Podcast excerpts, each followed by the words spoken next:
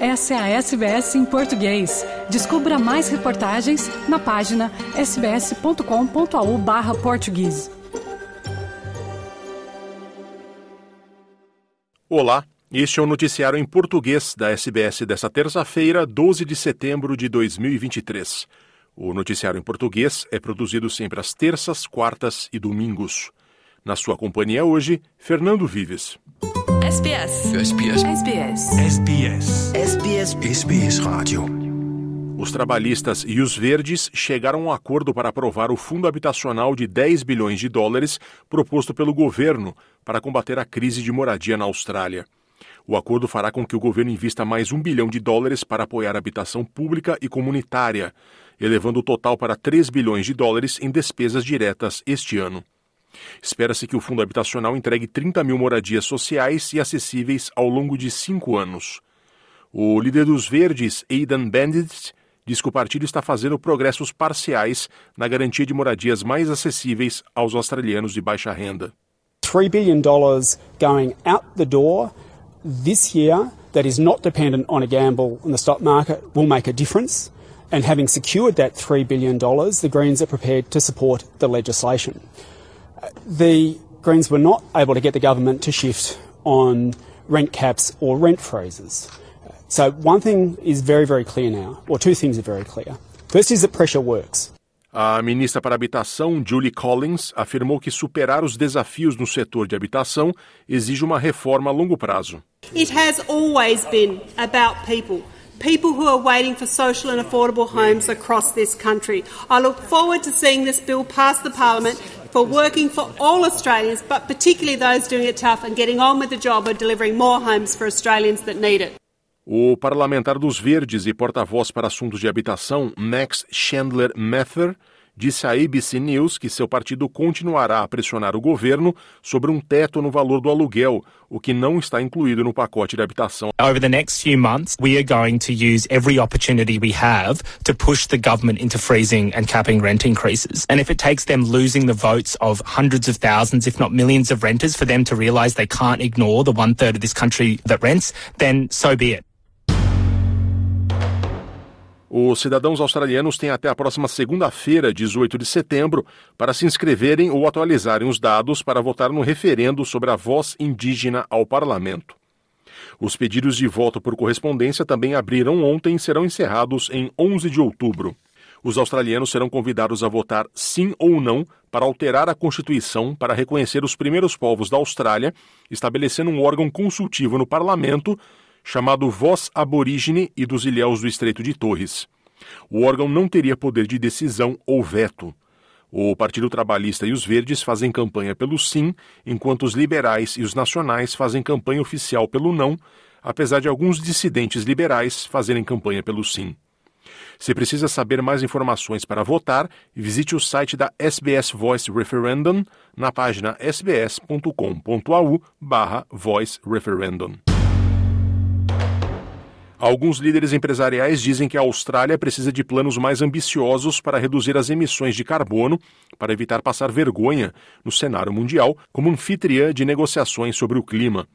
A Austrália será sede da cúpula da ONU para mudanças climáticas em 2026, em conjunto com ilhas do Pacífico. A informação faz parte de um inquérito empresarial divulgado pela Carbon Market Institute, um organismo independente para líderes empresariais que apoiam a transição para emissão zero de poluentes. Os participantes no inquérito afirmam que são necessárias políticas mais robustas para dar credibilidade à diplomacia climática da Austrália, incluindo uma data para a eliminação progressiva dos combustíveis fósseis, bem como mais despesas federais no ramo. Casos de câncer entre jovens cresceram 79% nos últimos 30 anos do planeta, segundo estudo internacional em conjunto por universidades do Reino Unido e da China. Quem conta é a repórter Sayonara Moreno, da Rádio Nacional de Brasília. Há quatro anos, a professora Camila Pinheiro descobriu um câncer no sangue.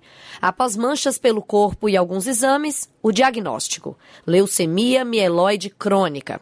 Aos 36 anos, a moradora de Brasília tem dificuldades em encontrar empregos formais. Professora de formação, trabalha como autônoma e lida diariamente com os impactos do tratamento sem perder a esperança. Tenho uma anemia profunda, tomo quimioterapia todos os dias, me deu uma inflamação grave no intestino, então eu tenho diarreia constantemente. Estou secando por conta da quimioterapia. Sinto muito preconceito na área profissional. Quando eu digo que eu tenho que ir para os médicos, que eu tenho que fazer exames periódicos a cada três meses, né? Se as empresas não querem. Tem dias que eu tô bem, tem dias que não. Eu espero ficar bem também. No momento não tá tão legal. O meta é envelhecer, mas vamos ver até onde meu corpo aguenta. No ano em que Camila teve o diagnóstico, grande parte do mundo registrava mais de 3 milhões de novos casos de câncer em pessoas com menos de 50 anos. Esses dados fazem parte de um estudo publicado na revista científica internacional BMJ Oncology por universidades do Reino Unido e da China. O levantamento mostra que de 1990 para 2019 aumentou em 79% o número de jovens com câncer em mais de 200 países e regiões do mundo, incluindo o Brasil. As questões genéticas e históricos familiares fogem do controle, mas os hábitos da atualidade explicam essa elevação. É o que explica a oncologista Carla Moraes. Uma dieta rica em carne vermelha, pobre em frutas, pobre em fibras, rica em sódio, em alimentos ultraprocessados, pobre em leite, o consumo de álcool, o tabagismo, o sedentarismo e aí a obesidade é um fator de risco muito importante. A gente acredita que essa mudança no estilo de vida pode prevenir até 30% os cânceres. O câncer de mama foi o mais recorrente no período analisado. Por outro lado, os de traqueia e de próstata tiveram um aumento mais rápido.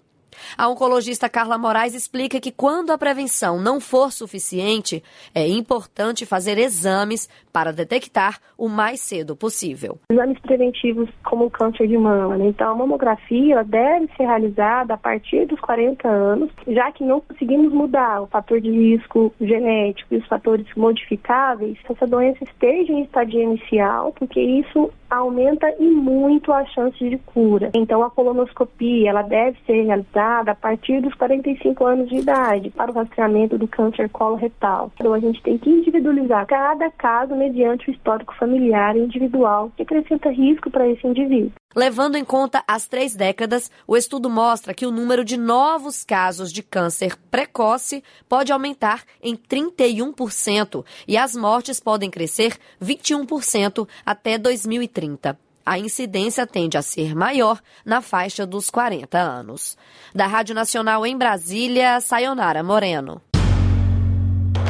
O ministro dos Serviços Governamentais da Austrália, Bill Shorten, diz que a concussão tem sido um problema oculto e não resolvido na AFL, a Liga de Futebol Australiano, há muito tempo. O defensor do Collingwood, Braden Maynard, enfrenta no tribunal uma acusação de conduta violenta após uma colisão que deixou o adversário Angus Brayshaw, do Melbourne, nocauteado. Maynard enfrenta a perspectiva de ser suspenso do restante do campeonato. A decisão sai ainda hoje. No inquérito sobre concussões e traumatismos cranianos repetidos que foi apresentado no Senado na semana passada, uma comissão do Senado recomendou que o governo federal considerasse o desenvolvimento de uma estratégia nacional para reduzir concussões em esportes de contato no país. Shorten diz que este tem sido um problema na AFL há muito tempo e está finalmente sendo trazido à tona. The Senate's doing an inquiry into uh, concussion, uh, which is important. Uh, Annika Wells, our sports minister, has been talking about the issue. So, in general, it is a challenge, and um, I think it has been uh, one of the sort of underbelly issues in the AFL for a, a while, and now it's finally coming to light. E agora o futebol, pelas eliminatórias da Euro 2024, a seleção de Portugal aplicou uma goleada de 9 a 0 em Luxemburgo, no estádio do Algarve, na última madrugada, no horário australiano. O adversário era muito fraco, mas o entrosamento da equipa foi digno de nota.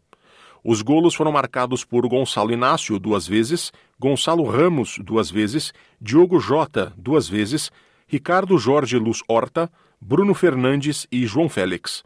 Com o resultado, Portugal segue na liderança absoluta do Grupo J com seis vitórias em seis partidas, 24 golos marcados e nenhum sofrido, e deve ter pouquíssimo trabalho para se classificar à Euro 2024, que será disputada na Alemanha no ano que vem.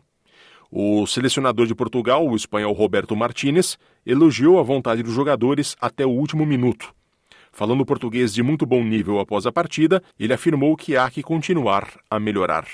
Eh, eu acho que foi perfeito, mas porque os jogadores tiveram a mesma atitude até o último minuto. É muito difícil em um jogo que tens três ou quatro golos de vantagem continuar ligado de uma forma com boa concentração para manter a baliza a zero, mas depois para fazer um jogo coletivo e um jogo com, com o trabalho do treino. E isso é muito, muito importante para um treinador. Falámos muito dos números, mas se calhar é bom repisá-los sempre. Seis jogos, seis vitórias e o score é, se as minhas contas não falham, 24 gols marcados, nenhum sofrido. É, é brutal. É, é. E isso para nós é um, um ponto de partida, é importante, mas precisamos de seguir a trabalhar e melhorar aspectos que, que precisamos de, de, de melhorar, como vimos contra a Eslováquia mas uh, o grupo tem continuidade, tem um esforço uh, espetacular e isso permite a um grupo criar história. Os jogadores mm, merecem criar história, ter momentos como hoje, uh, um, um seis jogos com seis vitórias e depois o resultado de hoje é o que o motivo de que um jogador trabalha muito duro, mas o estágio foi de um alto nível, mas vamos a, a continuar para outubro. Já havia os, uh, as vitórias irrepreensíveis, os números uh, esmagadores, toda a gente dizia que faltavam a tal exibição uh, perfeita à seleção nacional. Aconteceu hoje, mas bem-vindo a Portugal. Os portugueses nunca estão satisfeitos com nada. Agora questionam e dizem e perguntam: e quando for com um peso pesado?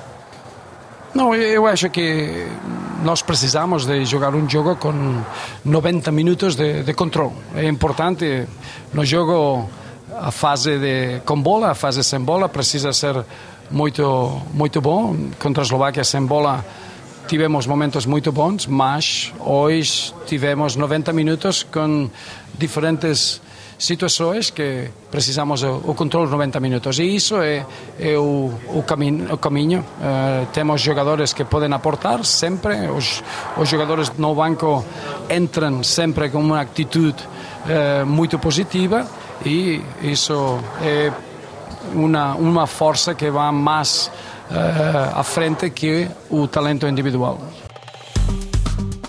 Curta, compartilhe, comente. Siga a SBS em português no Facebook.